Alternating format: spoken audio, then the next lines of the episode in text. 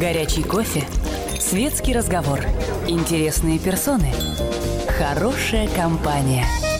Беседка. Уютное место для душевного разговора.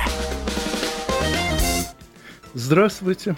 Сегодня, как обычно, вы можете позвонить в беседку «Комсомольской правды» по телефону прямого эфира 8 800 200 ровно 9702 и на ваши вопросы ответят мои гости.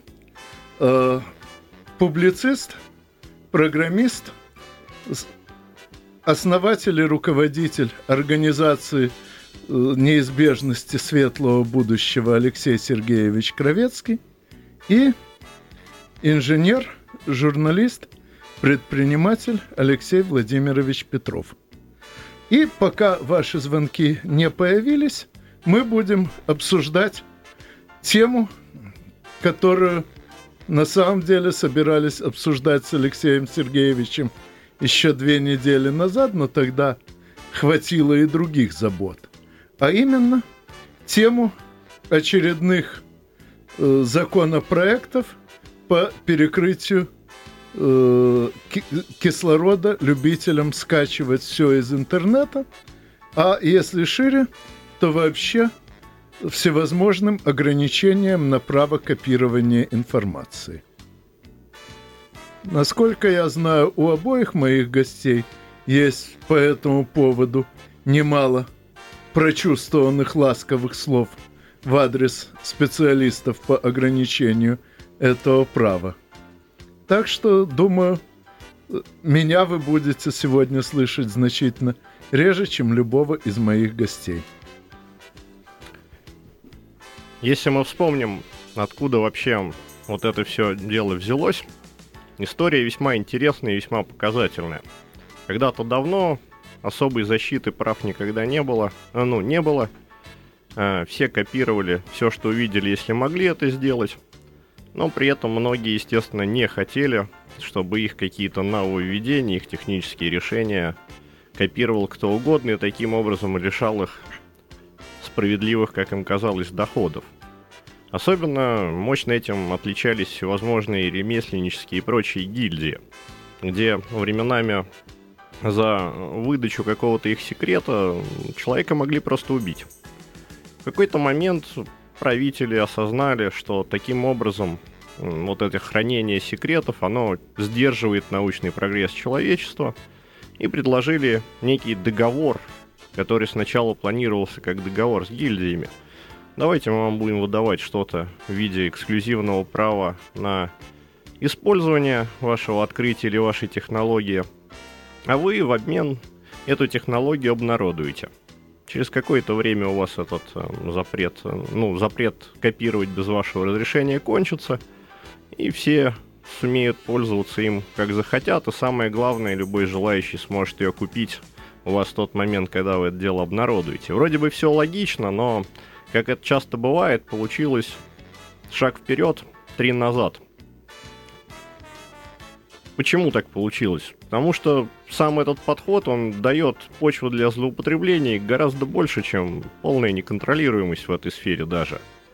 И, естественно, сразу же появились так называемые патентные тролли, которые стали выкупать э, патенты на изобретения и пытаться ими спекулировать, люди начали чинить друг другу всевозможные иски по поводу даже тех изобретений, которые делались параллельно, не были скопированы с чьих-то других. Кстати, хрестоматийный случай, когда э, заявку на получение патента на телефон подали э, двое изобретателей, Белл и Грей.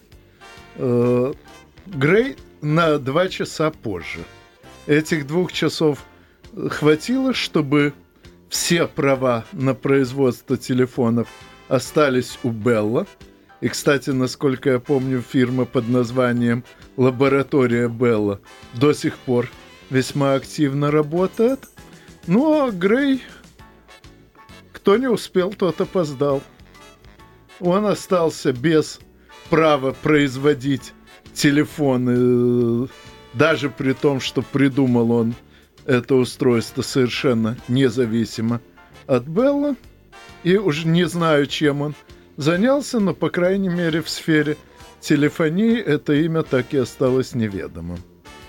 А, то, что мы сейчас наблюдаем в сфере, скажем так, развлекательного контента, фильмов, музыки, книг и так далее, это на самом деле, на мой взгляд, отголоски вот этого самого патентного права на изобретение.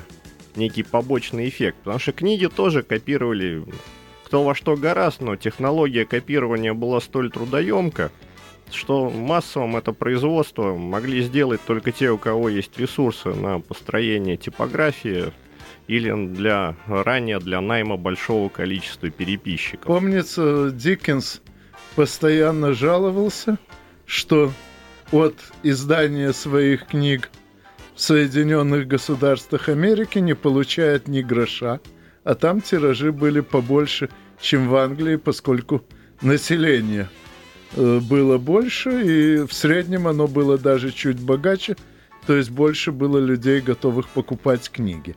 Диккенс несколько раз пересекал океан э, в надежде как-то договориться, но в итоге кончилось тем, что там он зарабатывал только публичными лекциями.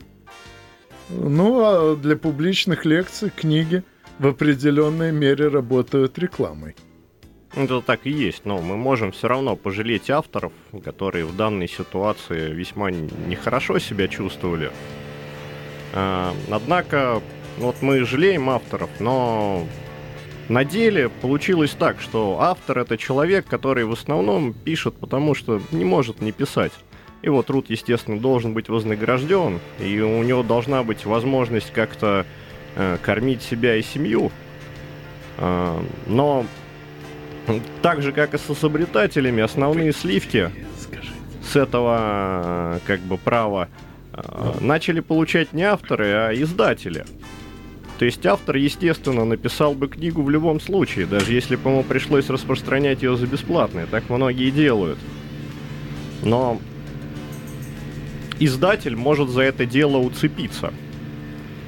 И э, он будет пытаться снимать сливки, но просто несмотря ни на что. Ему все равно, какое количество книг прочитает, какое количество альбомов прослушает, в отличие от автора. Его интересует в первую очередь, сколько с этого можно получить. Кстати говоря, это не только позиция издателей. Я вот знаю, что многие издатели жалуются на наследников э, интересных авторов. То есть наследники требуют за посмертное переиздание э, значительно больше, чем требовал сам автор. То ли потому, что не надеются заработать другим путем, в отличие от самого автора, то ли э, таким образом пытаются вообще пресечь посмертное издание и отомстить, по сути дела, своему предку за то, что они не такие талантливые, как он. Скажем, Станислав Самуилович Лем при жизни совершенно не протестовал против публикации своих трудов в интернете. Но сейчас по требованию его наследников э, из значительной части сетевых библиотек эти труды уже изъяты, а это значит, что с идеями этого весьма интересного философа, а Лем в первую очередь не литератор, он прежде всего философ, и его фантастика – это всего лишь иллюстрации к его философии. Так вот, с трудами этого э, действительно великого философа теперь значительно труднее знакомиться, чем было при его жизни. Так что э, это еще один пример злоупотребления ограничением права копирования, причем уже не по экономическим причинам, насколько я могу судить. Хотя экономических причин, конечно, тоже более чем достаточно. Ну, вот мы посмотрим, кого, собственно, стимулируют э, законы в этой сфере. Кажется, что они должны стимулировать наиболее творческих людей, то есть авторов и изобретателей. На деле философия вот этого решения такова, что в первую очередь это стимулирует как бы нахлебников – не самого автора, а человека, который понимает, что он э, может сейчас найти какой-то способ получать деньги до бесконечности, ничего не делая. И у него, естественно, будет гораздо больше времени добиваться этого, чем у автора, который увлечен своей идеей, развивает, пишет про нее книги или статьи, или чем у изобретателя, который ну, в основном, наверное, интересуется наукой и инженерией, а не доходами, которые это ему приносит. Получается, это вот да. эти самые творческие люди, они как бы откатываются на вторые роли по сравнению с теми, кто пытается на их творчестве и на их идеях сделать себе капитал. Да, иногда это один и тот же человек, но по моим наблюдениям такое бывает довольно редко. И это к счастью. Алексей Сергеевич, а как по-вашему, как эту проблему можно решить в современных рамках? Ну, в современных рамках я вот смотрел этот законопроект, я, к сожалению, не сумел э, сегодня быстро найти, на какой стадии сейчас остановились, но раньше там фигурировал некий реестр, то есть перечень э, всей интеллектуальной собственности, э, которая кому-то до сих пор принадлежит, и срок давности не истек. И отдельно еще про этот реестр в другом аспекте скажу, но вот в данном аспекте получается вот что. У нас будет полный перечень произведений, и вроде бы логика подсказывает, что прикрутите к этому перечню какую-то кнопочку вида «Купить». Вместо того, чтобы предложить каким-то э, держателям сайта проверять, не лежит ли у них чего-то, что есть в этом списке, ну, логично этим списком воспользоваться по назначению, сделать систему распространения контента простую и удобную. Но тут возникает как бы второй вопрос. А, цена этого контента – ну, естественно, когда нам предлагают купить фильм по 500 рублей, ну, многие из нас тут весьма неплохо зарабатывают, они могут себе позволить покупать много таких фильмов. Но медианная зарплата, ну, медианный доход у нас в стране порядка 17-20 тысяч рублей в месяц. Медианный это значит, что половина населения получает меньше этого количества. Естественно, они не смогут покупать кучу книг по 1000 рублей за штуку, кучу фильмов и так далее. Лишь малую часть своего дохода они смогут потратить на приобретение того, что, ну, по сути, является развлечением. Ну хорошо. И оттуда вытекает э, логичная идея, как с интернет-провайдерами. Давайте введем анлим с абонентской платой. Желающие вносят некую сумму логичную, которую, в принципе, население в среднем может потратить, я не знаю, 2-3 тысячи рублей в год. И после этого он пользуется всем содержимым каталога, ничего не доплачивая дополнительно. Потом его абонентская плата распределяется между авторами того контента, который этот человек вот в течение года потреблял. Благо подсчитать, что именно он потребил и в каких дозах, при современной технике совершенно элементарно. Конце концов, для доступа к контенту через интернет такие подсчеты вообще делаются непосредственно в процессе самого доступа. Да, это можно сделать. А если пойти более простым путем, э, для того, чтобы считать, кто сколько скачал, у кого сколько чего есть, необходима централизация определенного рода. Но без этого мы не обойдемся, потому что ресурсов, где раздается этот контент, их очень много на текущий момент. А если пойти другим путем, если снизить цены, на, на, например, на те же фильмы в 10 раз, чтобы фильм стоил 50 а, рублей. ну, со снижением цен, это, в принципе, тоже правильная идея. Мне странно, что ну, нам столько говорят про то, что рыночная экономика как бы вынуждает снижать цены, но почему-то, когда речь заходит о фильмах, рыночная экономика, видимо, перестает действовать, и надо людей заставить за столько, за сколько хотят правообладатели покупать. Ну, вот. Но э, мы должны понимать, любое произведение до того, как мы его прочитали или посмотрели, это для нас кот в мешке. Мы потратили эту сумму, нам ее не вернут. Это несправедливо. Возникает соблазн многим людям публиковать фейковые произведения, вносить их в реестр и получать деньги ни за что. С абонентской платой такой номер прокатывает гораздо слабее. Наше можно проследить, посмотрели или почитали до конца. Ну, дальнейшее предложение на эту тему мы будем обсуждать после рекламы. Ну и надеюсь, что вы на... не переключитесь от нас, потому что я знаю, что предложения будут интересные. Горячий кофе, светский разговор, интересные персоны – Хорошая компания – Беседка. Уютное место для душевного разговора. Здравствуйте. Позвонить в беседку «Комсомольской правды» вы можете по телефону 8 800 200 ровно 9702. И на ваши вопросы сегодня ответят мои гости. Э, программист, публицист э, и основатель и руководитель организации неизбежности светлого будущего Алексей Сергеевич Кровецкий и инженер, журналист, предприниматель Алексей Владимирович Петров. Обсуждаем мы сегодня тему права копирования и попыток ограничения этого права. И э, поскольку я перебил Алексея Сергеевича буквально на полуслове перед рекламой, сейчас дам ему возможность досказать. Ну, тут часто спрашивают по поводу вот этой системы распространения с абонентской платой. Э, собственно, каким способом э, это исключает э, пиратские сайты, где в обход, скажем, вот этого реестра люди качают фильмы, не предоставляя ему никакой информации. Ну, тут решение очень простое. Если для посетителей какого-то другого сайта учет ничего не стоит, но при этом дает им почувствовать себя э, справедливо вознаграждающими автора, то владельцам этих сайтов вполне можно предложить установить у себя какой-нибудь плагин, который тоже будет вести учет скачанного и просмотренного для того, чтобы распределение между авторами было более справедливым. Мало кто откажется от такого предложения. Для них это ничего не стоит. Это вроде бы помогает установлению справедливости и так далее – но самое главное, что в этой системе логика борьбы с теми, кто отказывается это сделать, по крайней мере, будет присутствовать. Потому что есть легальная, справедливая, всеми одобряемая система, а кто-то от нее отказывается. Сейчас получается наоборот. Справедливым кажется делиться.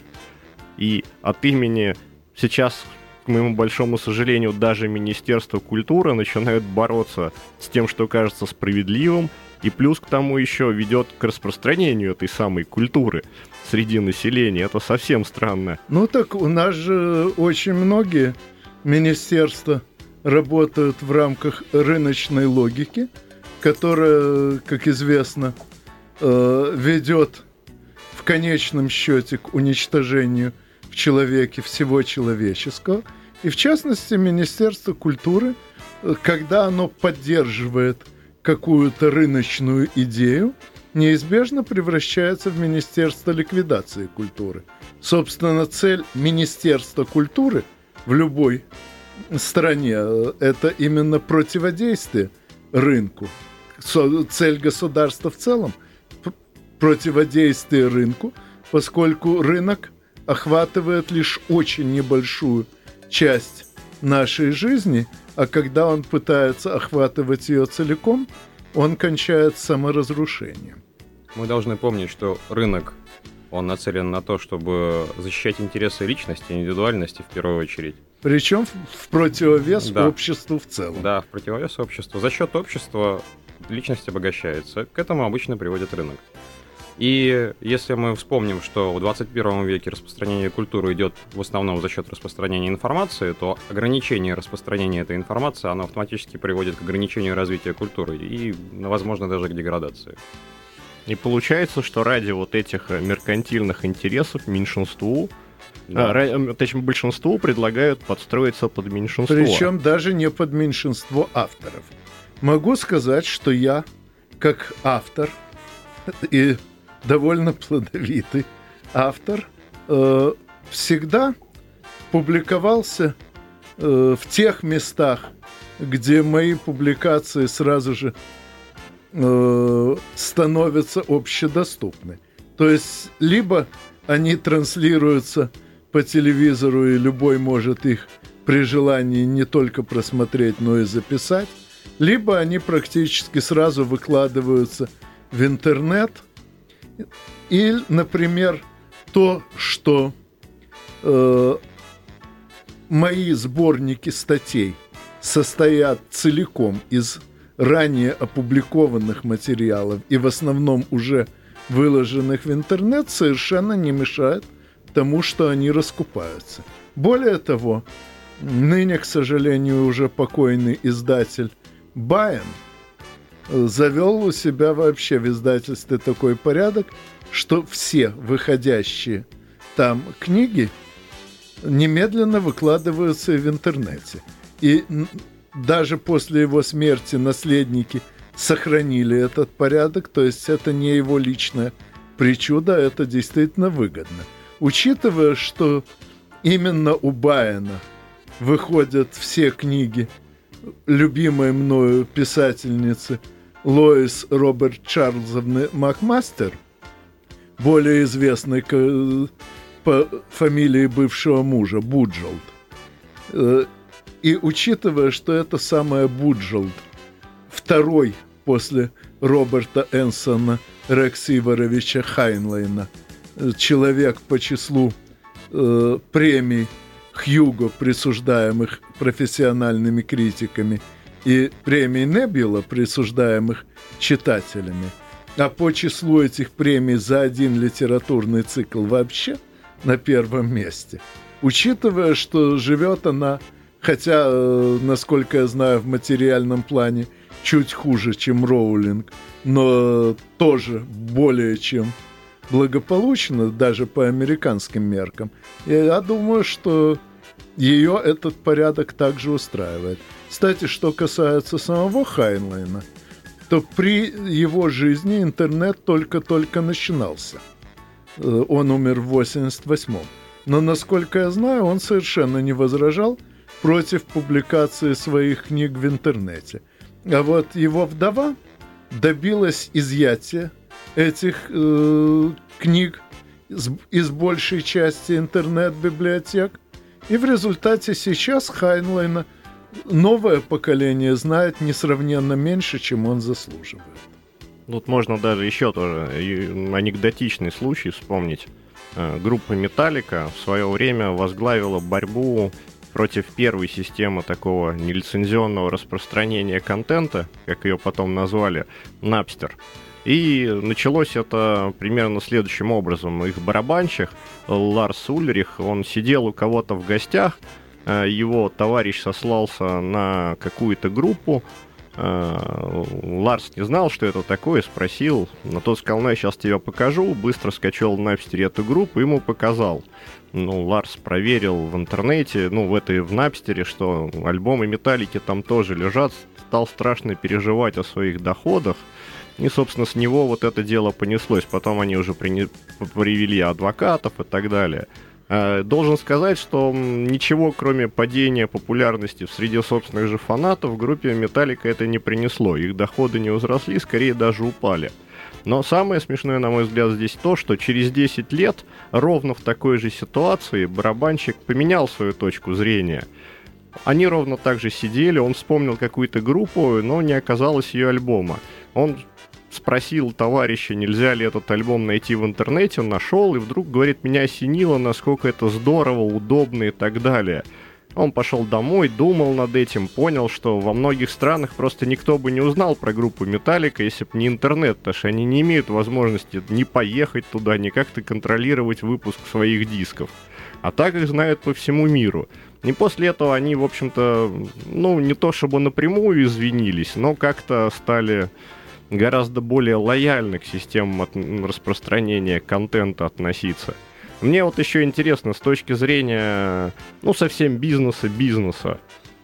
Действительно ли э, автору система нынешняя выгодна?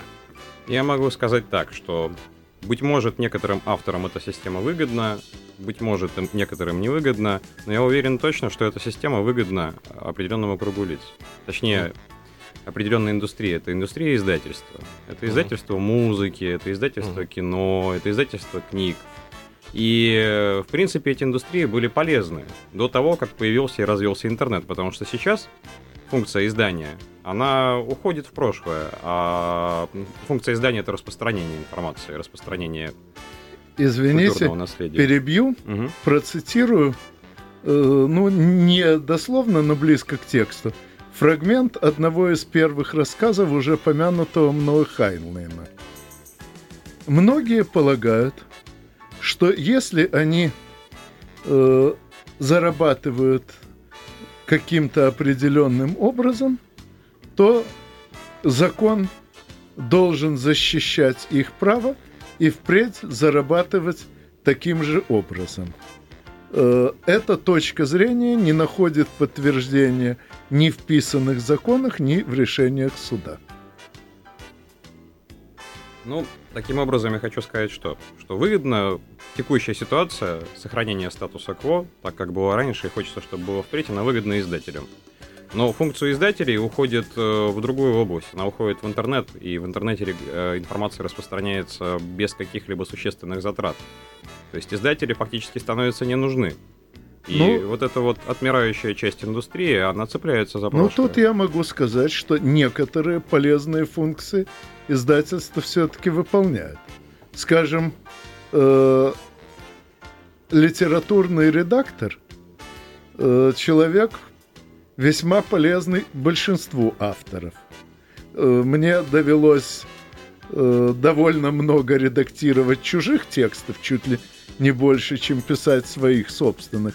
И я знаю очень мало э, людей, чьи э, труды даже я, э, редактор, в общем-то, непрофессиональный, не мог бы улучшить.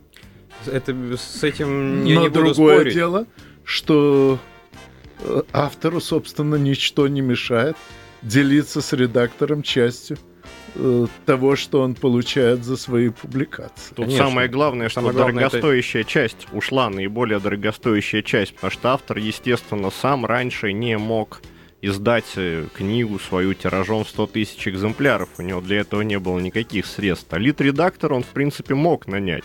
То есть это уже нам показывает, как соотносились расходы на первое и второе. Литературный редактор это не основная функция издательства, это дополнительная, чтобы улучшать качество продукта, который выходит на рынок. А основная это распространение, извлечение прибыли. Поэтому Боюсь, что ничто- издатели считают своей первоочередной функцией извлечения прибыли, а распространение всего лишь одним из множества возможных средств достижения этой цели. даже, наверное, все-таки основная. Я В- бы не сказал. Судя по э, тому, какие иски время от времени выкатывают издательства тем, кого удастся поймать на выкладывании контента в интернет, очень скоро именно такие иски станут основной статьей дохода издательств. Да. Если примут законы вроде того, который сейчас, к великому моему сожалению, в Государственной Думе обсуждают всерьез, а не в качестве анекдота. Мы живем в прекрасное время, мы можем видеть, как старое цепляется за настоящее и никак не хочет уходить. И превращается из чего-то полезного Более в того, бесполезное и вредное даже. более явление. того, немногим более двух десятилетий назад старое не просто уцепилось за новое, а оттянуло новое на много десятилетий назад. Да, ничто не ново. Э, В старом еще интересно, вот я когда читал эти законопроекты, меня поражали, кроме явной несправедливости, которую предлагают внедрить, еще техническая безграмотность всего авторского коллектива. И вот я обещал как раз про реестр еще раз сказать. Само вот это введение понятия реестр, с, которыми, с которым должны сверяться держатели сайта, это не мо- ну, негласное такое признание, что контролировать они это вообще не представляют как, и надеяться, что если они дадут список, за них кто-то другой как-то сам там разберется. И э, сами вот эти идеи, которые они говорят, они во многом технически реализуемые, в- временами просто абсурдны. Да. Ну, о тонкостях технической реализации и путях ее обхода мы поговорим после рекламы. Горячий кофе, светский разговор, интересные персоны, хорошая компания, беседка, уютное место для душевного разговора. Здравствуйте. В беседку «Комсомольской правды» вы можете, как обычно, звонить по телефону прямого эфира 8 800 200 ровно 9702. На ваши вопросы сегодня отвечают э, программист, публицист, основатель и руководитель организации неизбежности светлого будущего Алексей Сергеевич Кровецкий и э, инженер, э, журналист и предприниматель Алексей Владимирович Петров. Обсуждаем мы сегодня вопросы права копирования и попыток его ограничения. Вот у Алексея Владимировича есть очень интересный опыт столкновения с этими попытками. Ну, это я бы не сказал, что это прямо опыт. Э, я могу только сказать, что ограничение права копирования, оно... Мы говорили про авторов, станет ли лучше автором. Я думаю, что автором лучше не станет. У меня есть, ну, наверное, специфический опыт общения. Э, у меня есть друзья, которые организуют боксерские турниры. Эти боксерские турниры показывают по телевидению, телевидение платит за них очень мало. И они хотели бы каким-нибудь образом, естественно, улучшить свои, увеличить свои доходы, но пока не знают как. И их бои, естественно, тоже скачивают в интернете, размещают на торрентах, размещают на ютубе, они с этого никаких ничего не имеют. И вот тут вопрос. Поможет ли инициатива Министерства культуры заработать этой компании дополнительные деньги? Я уверен, что нет. И это придет только к тому, что этого бокса станут смотреть еще меньше. А телевидение, которое как покупало за очень скромные деньги, российское телевидение как приобретало за скромные деньги этот бокс, оно так и будет его приобретать. Мало того, скорее всего, оно даже дешевле будет его приобретать, потому что благодаря бесплатному видео боксеры все-таки как-то популяризуются, за счет этого повышается их известность, и за известность телевидение готово платить деньги. А в этом случае их известность расти будет меньшими темпами, соответственно, и стоимость, которую согласится телевидение заплатить, она тоже также будет ниже. То есть Скорее всего, в этом случае организатор, производитель контента, он проиграет. Кстати, насколько я могу судить, ну, я, правда, не болельщик бокса э, и ориентируюсь в основном на упоминания э, боксерских поединков э, в, неспорт... в программах передач неспортивных каналов. Так вот, у меня сложилось впечатление, что э, показ этих поединков сокращался по мере того, как э, росло число российских боксеров, одерживающих победы на э, мировом ринге. Я не думаю, что тут э, такой уж злой антирусский умысел. Скорее, наверное, дело просто в том, что если первые победы российских боксеров на профессиональном ринге выглядели сенсациями, то сейчас они привычны. А телевидение, к сожалению, ориентируется исключительно на сенсации, независимо от того, насколько они хороши или плохи. Но в любом случае это означает, если вот эта виденная мною тенденция верна, что э, от показа бокса в интернете наше телевидение уж точно не пострадает. Тем не менее, э, если вступит в силу э, этот закон, то пострадают все остальные каналы распространения э, сведений о поединках э, без малейшей выгоды для телевидения. То есть и в этом случае будет совершенно очевидно, что закон, заявленный как защита интересов э, источников контента и тех, кто может собирать плату за контент, в конечном счете вредит и источникам, и даже тем, кто собирает плату. Ну, телевидение от этого не проиграет. Почему? Телевидение как раз выиграет. Они смогут за... покупать контент дешевле, потому что будет безвыходное положение у правообладателя оригинального. Они э, будут монополистами по показу этого контента, потому что нигде в другом месте да, его нельзя так, будет легально так достать. в том-то и дело, что телевидение сокращает сейчас показы совершенно независимо от коммерческой стороны этого дела. Ну, тут вот это существо, которое само себя пожирает. Получается как? А вот это скачивание роликов в интернете в данном примере, оно выступает в двух функциях. Первая это раскрутка боксеров, вторая это раскрутка тех людей, которые засняли этих боксеров, сделали передачу, и в том числе их сайта. А, но в какой-то момент, когда реклама достигает цели, то есть боксеры уже популярны, а сайт уже тоже очень популярен, всегда возникает соблазн. А давайте мы на этом моменте все распространение закроем, чтобы это было доступно только у нас, и получим денег как можно больше. Но у этого есть побочный эффект. Мы закрыли этот канал, реклама-то перестала поступать, не будет новых раскрученных боксеров. Да и о тех уже начнут забывать, да и на сайт, может быть, начнут реже ходить, потому что он больше нигде не упоминается. Телевидение, похоже, идет ровно по такой продоренной дорожке. Именно потому ориентация на иностранных боксеров, потому что их рекламу обеспечивает кто-то другой, а не они сами. Да. А они пользуются готовым. Удобно.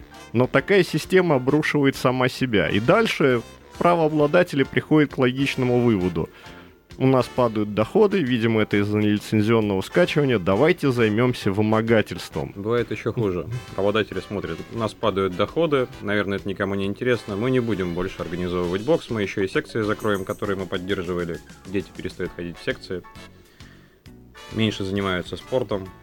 Ну или такой вариант, если люди готовы добровольно это закрыть и уйти. А тот, кто сомневается в своих силах, что он сможет сделать что-то еще, он будет цепляться за эту возможность до последнего. Давайте привлечем все министерства, чтобы они искали тех людей, с кого я могу по суду стрясти какие-то деньги. Причем не какие-то, а какие-то неземные деньги. Совершенно абсурдные и не соответствующие, ну, никаким представлениям. Человек, который кому-то нанес ущерб миллиард долларов. Должен заметить, ну, что э, когда за лицензионный диск с фильмом требуют э, больше денег, чем стоит поход на тот же фильм в приличный кинотеатр, обычно это мотивирует тем, что, мол, э, человек будет смотреть этот фильм дома много раз в более комфортных условиях, чем в любом кинотеатре. Беда только в том, что большую часть фильмов можно посмотреть ровно два раза. Первый и последний. И, соответственно, высокая цена на них ничем не обоснована. Кстати, вспомнилась мне еще одна милая подробность. В Конституции Соединенных Государств Америки указано, что в целях поощрения развития наук и ремесел и искусств Конгресс обладает правом э, выдавать привилегии, то есть исключительные права на э, коп, э, в переводе на наш современный язык исключительные права на копирование э, того или иного контента. Но вот как мы видим, чем дальше, тем больше эти самые привилегии э, препятствуют развитию наук, искусств и ремесел. Э, замечательный в этом отношении пример – так называемая поправка Диснея. Но известно, что авторские права, в отличие от патентных, действуют и после смерти автора.